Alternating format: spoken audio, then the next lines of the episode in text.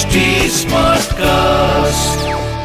आप सुन रहे हैं एच डी स्मार्ट कास्ट और ये है फीवर एफएम प्रोडक्शन। बोलो साई साई राम, बोलो जय जय शिरडी धाम। साईनाथ वास्तव में सच्चिदानंद स्वरूप सद्गुरु थे। भक्तों के प्रति उनका अनन्य प्रेम था। उनमें इस भौतिक शरीर के प्रति कोई आकर्षण नहीं था।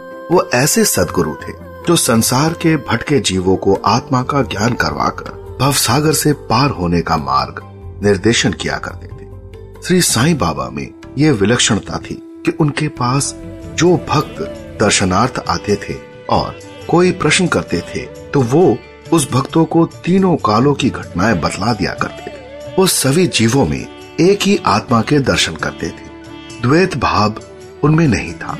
न कोई उनका शत्रु था और न कोई मित्र। वो नित्य मुक्त थे। शिरडी के वो लोग धन्य हैं जो श्री साईं बाबा की ब्रह्म रूप में आराधना करते थे और उनके अधिक निकट थे।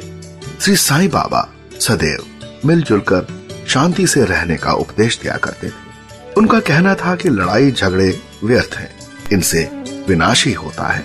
वो कहते थे कि जो हिंदुओं के राम है वही मुसलमानों के रहीम है। राम रहीम में कोई भेद नहीं, फिर दोनों वर्ग क्यों झगड़ते हैं। श्री साईं बाबा कहा करते थे कि परमात्मा तक पहुंचने के लिए जप तप योग ज्ञान आदि उनके मार्ग है। फिर भी यदि कोई परमात्मा तक न पहुंचे तो उसका जन्म निरर्थक है।